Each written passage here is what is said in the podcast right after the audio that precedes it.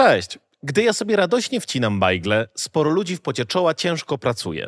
Jednym z zawodów, który nigdy nie śpi, są wszelkiej maści cyberprzestępcy.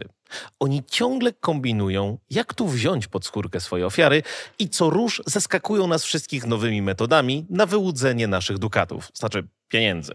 Pomimo tego, że zabezpieczenia systemów informatycznych bardzo szybko ewoluują i nawet ChatGPT uczy się nowych rzeczy, wkraczając też na tereny zarezerwowane dla badaczy bezpieczeństwa, to ciągle masa ludzi nabiera się na coraz bardziej wyszukane skamy czy przekręty. Chociaż na te niewyszukane zresztą też. Warto więc od czasu do czasu poświęcić kilka chwil na to, aby zerknąć, co tam w trawie piszczy i kryje się za siedmioma routerami. Porozmawiamy sobie dzisiaj o internetowych oszustwach ze szczególnym uwzględnieniem aktualnych metod robienia nam wody z mózgu w oparciu o raport Komisji Nadzoru Finansowego. Ale zanim zaczniecie się chwalić w komentarzach, że ja to nigdy bym się nie nabrał na takie słabe numery, to zdajcie sobie proszę sprawę, że tego samego nie mogą powiedzieć już niektórzy wasi mniej techniczni znajomi. Pokażę wam więc w tym odcinku kilka przykładów oszustw, które będziecie mogli opowiadać takim osobom, żeby przekonać je do zadbania o swoje bezpieczeństwo. Według różnych szacunków w samych Stanach Zjednoczonych w 2022 roku koszty związane z cyberprzestępczością wyniosły prawie 7 miliardów dolarów. Zresztą nawet osoby teoretycznie techniczne dają się czasami zrobić w konia, co doskonale obrazuje przykład starszego programisty LastPassa, któremu, jak się okazuje, schakowano komputer kradnąc klucze dostępowe do najważniejszych zasobów firmy. Co wydarzyło się później, przeszło już zresztą do historii. Porozmawiamy więc dzisiaj o nowościach w świecie cyberprzestępstw, będzie trochę o bankach, inwestycjach i innych fałszywkach. Zapraszam.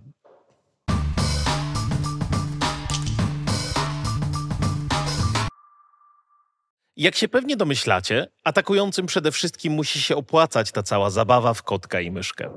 Mało kto zaczyna zajmować się oszustwami w internecie dla zabawy, a zdecydowana większość przestępców ma na celu po prostu kradzież naszych pieniędzy. No, wielkie mi odkrycie. Ale jak je najprościej przejąć i gdzie tych oszustw jest najwięcej? Oczywiście w szeroko pojętym sektorze finansowym. Galopująca w naszym kraju inflacja spowodowała, że niektórzy szukają szybkich sposobów na pomnożenie swojego kapitału lub chociaż uchronienie go przed utratą wartości. Spójrzcie na te reklamy i posty sponsorowane. Jeszcze kilka tygodni temu cała Polska żyła kwestią cen gazu i rurociągów takich jak na przykład Baltic Pipe. W świadomości rodaków zostały jakieś strzępy informacji. Jedni pamiętali coś tam o wybuchu rury pod wodą, drudzy o przykręceniu kurka przez Władimira. A jeszcze inni wiedzieli, że potrzebują gazu, a ten drożeje bardzo szybko. Atakujący wykorzystali ten fakt, tworząc fałszywą okazję inwestycyjną, podsycając dodatkowo nastroje słowami rząd zataił. Pojawiają się też oczywiście duże liczby, bo dochód rzędu 15 tysięcy złotych miesięcznie brzmi przecież bardzo atrakcyjnie. Reklama ta przekierowywała do phishingowej strony łudząco przypominającej Onet, na której to widać clickbaitowe nagłówki, jeszcze bardziej podsycające negatywne emocje. I o to w sumie w tym wszystkim chodzi. O wywołanie wzburzenia oraz zaciekawienie sprawiając, że klikniemy w żółty baner u dołu strony, aby zarejestrować się bezpłatnie w programie, który rzekomo da nam kilka tysięcy dodatkowych złotówek. Zauważyliście na pewno, że domena, do której prowadzi reklama, a na której znajduje się artykuł niby Onetu, wcale domeną Onetu nie jest. Niby oczywista oczywistość, ale w natłoku informacji oraz emocji łatwo to przeoczyć.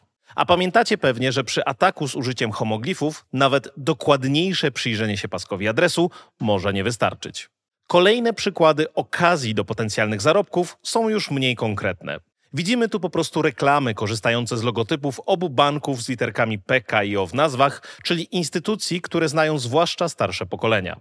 To, że jest to post sponsorowany, widać dopiero na drobnym podpisie pod nazwą konta, będącego autorem wpisu. Zauważcie, że owi autorzy to albo prawdziwe konta przejęte w ramach innych ataków, albo specjalnie w tym celu stworzone strony, jak właśnie na przykład Core Foods Australia. No ale hola hola, co ma wspólnego jakieś jedzenie z Australii z inwestycjami w Polsce? No właśnie. Jeżeli wam też się coś tu nie spina, to macie rację.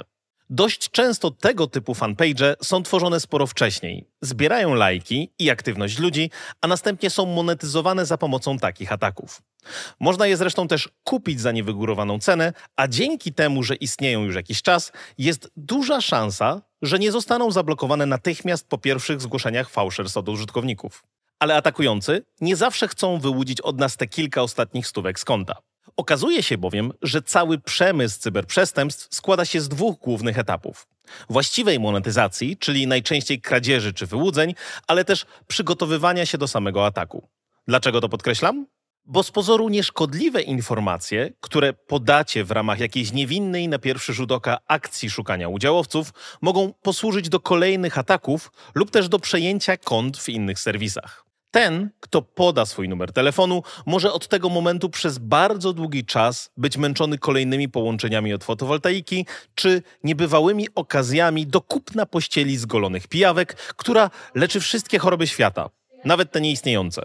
Co te wszystkie strony mają ze sobą wspólnego? Federalna Komisja Handlu w Stanach Zjednoczonych stworzyła szereg poradników opisujących typowe sposoby przeprowadzania ataków.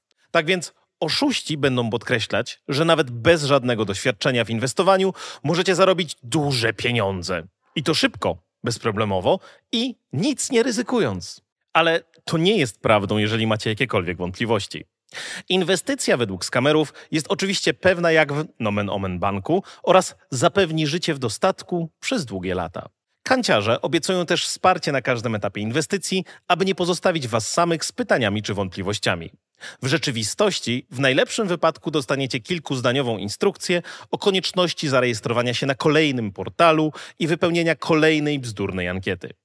Na końcu otrzymacie solidne zapewnienie, że cały szwindel przyniósł już wielkie pieniądze osobom, które już skorzystały z tej niepowtarzalnej okazji. Tyle, że tak naprawdę jedynymi osobami zarabiającymi na tym są sami atakujący, co chyba nie jest żadnym zaskoczeniem. Jakkolwiek istnieją pewnie jakieś wyjątki od tych reguł, chociaż ja takich nie znam, to waszą normalną reakcją powinno być ignorowanie takich ofert i reklam. Jeżeli chcecie znaleźć źródło dodatkowego dochodu, to serwisy takie jak na przykład Mechanical Turk pozwolą wam na legalny zarobek za wykonywanie drobnych prac przed komputerem. Konkurencja jednak jest dość spora, bo zwykle prace te nie wymagają wielkich umiejętności, a jedynie przyzwoitego dostępu do internetu. A więc na bank potrzebujecie stałego łącza. Pozostając dalej w świecie finansów, dostęp do waszej bankowości elektronicznej ciągle jest łakomym kąskiem dla wszelkiej maści hochsztaplerów. Banki dobrze o tym wiedzą, dlatego powszechnie wprowadzają dziesiątki zabezpieczeń.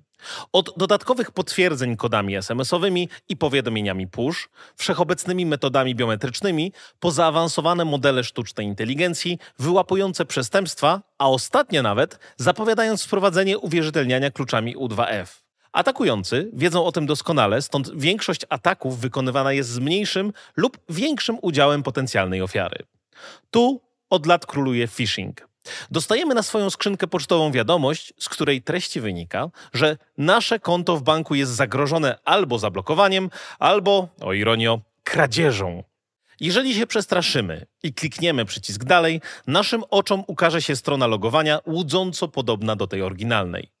Nawet reklamy i oferta się zgadzają. No i jest kłódeczka. Nie zapominajmy o kłódeczce, tak więc nasze połączenie jest bezpieczne. Świetnie. Szkopuł tylko w tym, że adres jest taki ciutkę dziwny. No, niby nazwa portalu do logowania pokrywa się z tą wykorzystywaną przez dany bank, ale jakoś tak zagmatwanie strasznie wygląda ten odnośnik. No i jakby tego wszystkiego jeszcze było mało, to domena zarejestrowana jest w Niemczech. Ma więc rozszerzenie DE. Für Deutschland. Sęk w tym, że wzięty tu za cel Santander pochodzi z Hiszpanii, a nie Niemiec. Po co atakującym nasz login i hasło?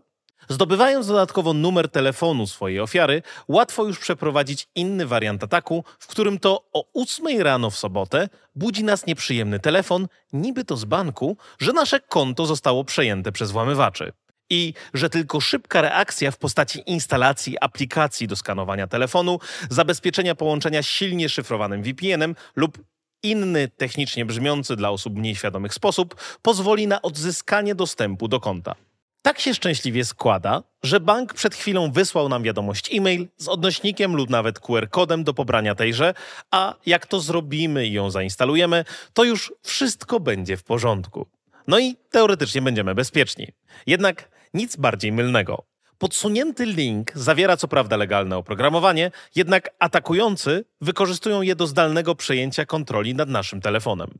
Najbardziej popularnym ostatnio jest program Alpemix, więc szczególnie warto tę nazwę zapamiętać.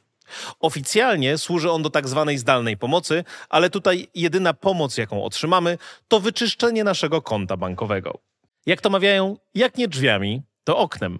Stąd atakujący grzecznie nam pomogą w razie jakichś problemów technicznych czy braku doświadczenia w posługiwaniu się komputerem. Ale też zaczną straszyć blokadami konta, wysyłając maile i smsy, oczywiście w zależności od tego, na co będziemy bardziej podatni. Na szczęście w tych sytuacjach mogą nam pomóc aplikacje do filtrowania niechcianych i niepożądanych treści. Filtry antyspamowe, obecne już chyba praktycznie wszędzie, blokują nie tylko niechciane wiadomości, ale także takie, których jedynym celem jest atak phishingowy. Zresztą z naprawdę dobrą skutecznością. Działają one tak dobrze ze względu na efekt skali. Jeżeli tego samego maila wysłano do tysięcy użytkowników, a choćby kilkoro z nich oznaczy go jako fałszywy, będzie to świetny wkład dla algorytmów uczenia maszynowego. Czy też nawet dla mniej wyrafinowanych rozwiązań napędzających takie filtry. Ale nie ufajcie im bezgranicznie. W przypadku rozmów telefonicznych takie aplikacje też istnieją. Dzieło naszych ziomeczków z Czech, nazywające się po prostu odebrać telefon, automatycznie odrzuca lub ignoruje rozmowy z numerów oznaczonych przez społeczność jako niebezpieczne lub uciążliwe. Jest jednak mały haczyk. Zdarza się, że filtry zablokują jakąś ważną wiadomość lub kluczowy telefon. Jedna czwarta ludzi, którzy korzystają z takich narzędzi w Stanach Zjednoczonych, twierdzi, że przegapili ważne połączenie z powodu niedokładnego blokowania i filtrowania spamu. To pokazuje, że wiele filtrów antyspamowych niestety nie działa tak skutecznie, jakbyśmy tego chcieli i nie buduje większego zaufania, a często wręcz przeciwnie. Dowodzi to również, że ulepszona identyfikacja dzwoniącego, bardziej precyzyjna analityka spamu i przyszłe innowacje w zakresie kontroli połączeń są ważne dla poprawy bezpieczeństwa komunikacji. No ale numer telefonu też można podrobić, więc nie ufajcie żadnym połączeniom przychodzącym, które przedstawiają się jako właśnie banki i oczekują od Was podania jakichś danych logowania, czy też wykonania szemranych operacji na rachunkach. No ale jak już jesteśmy przy poradach, to co robić i jak żyć? Cyberprzestępstwa jak były, tak są i będą zawsze obecne w Twoim życiu. Zwłaszcza, że coraz więcej aktywności przenosi się do sieci. Atakujący mają mnóstwo czasu i zasobów, żeby oczekiwać na choćby jeden drobny błąd. Dlatego też warto mówić o takich przykładach, zwłaszcza, że są one znacznie lepiej dopracowane niż koślawe maile phishingowe sprzed kilku lat. Trafiwszy na super, mega, hiper promocję lub okazję, uważaj, bo bardzo prawdopodobne, że w promocji są Twoje dane i to Ty sam jesteś w tym przypadku produktem. Uświadom też swoich mniej technicznych bliskich. Twoi rodzice czy dziadkowie mogą czuć się wystarczająco zagubieni w nowoczesnych technologiach, a skala takich ataków ciągle rośnie. No chyba, że wymiatają w nowe technologie lepiej od ciebie. To szapoba. Weryfikuj konsumowane informacje, bo o przekręcie na Baltic Pipe świetną analizę zrobił serwis Demagog, który regularnie rozprawia się z fake newsami i przekrętami. Zerknij do ich materiałów, bo poświęcają oni mnóstwo czasu na to, aby wszystkim nam żyło się lepiej, czy tam bezpieczniej. A w sumie to jedno i drugie. Komisja Nadzoru Finansowego też co miesiąc publikuje nową listę przykładów ściem i oszustw, spośród których jest duża szansa, że natknąłeś się na przynajmniej jedną. Korzystaj z dostępnych narzędzi.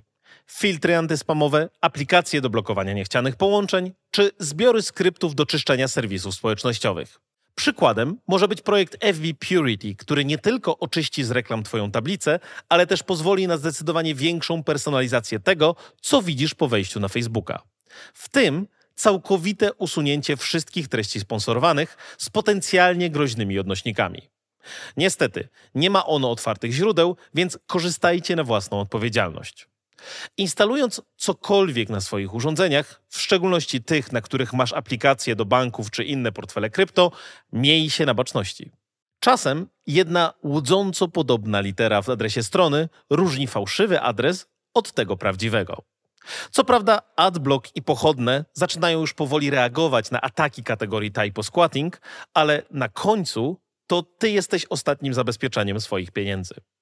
Jeżeli już odkryjesz jakąś podejrzaną reklamę na Facebooku czy innym Instagramie, skorzystaj z dostępnych opcji zgłaszania oszustw i przestępstw.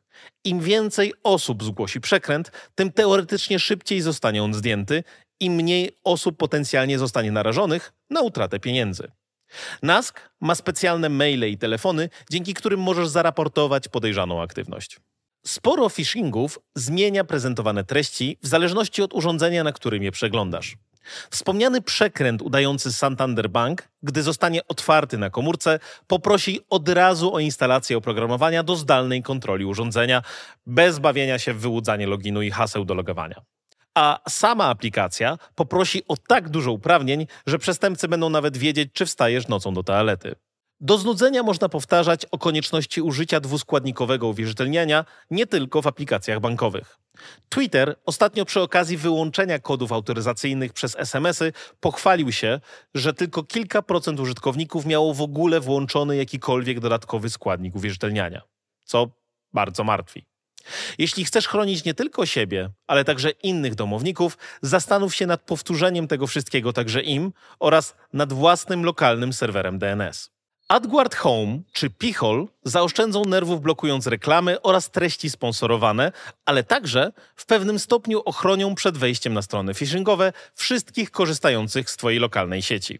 NASK nawet tworzy i utrzymuje ich bardziej dostosowaną do naszych lokalnych realiów listę, którą po prostu możesz sobie dodać i będzie się ona na bieżąco aktualizowała. Linka oczywiście znajdziecie jak zawsze w opisie filmu. I to już wszystko na dziś. Tymczasem dziękuję za Waszą uwagę i do zobaczenia.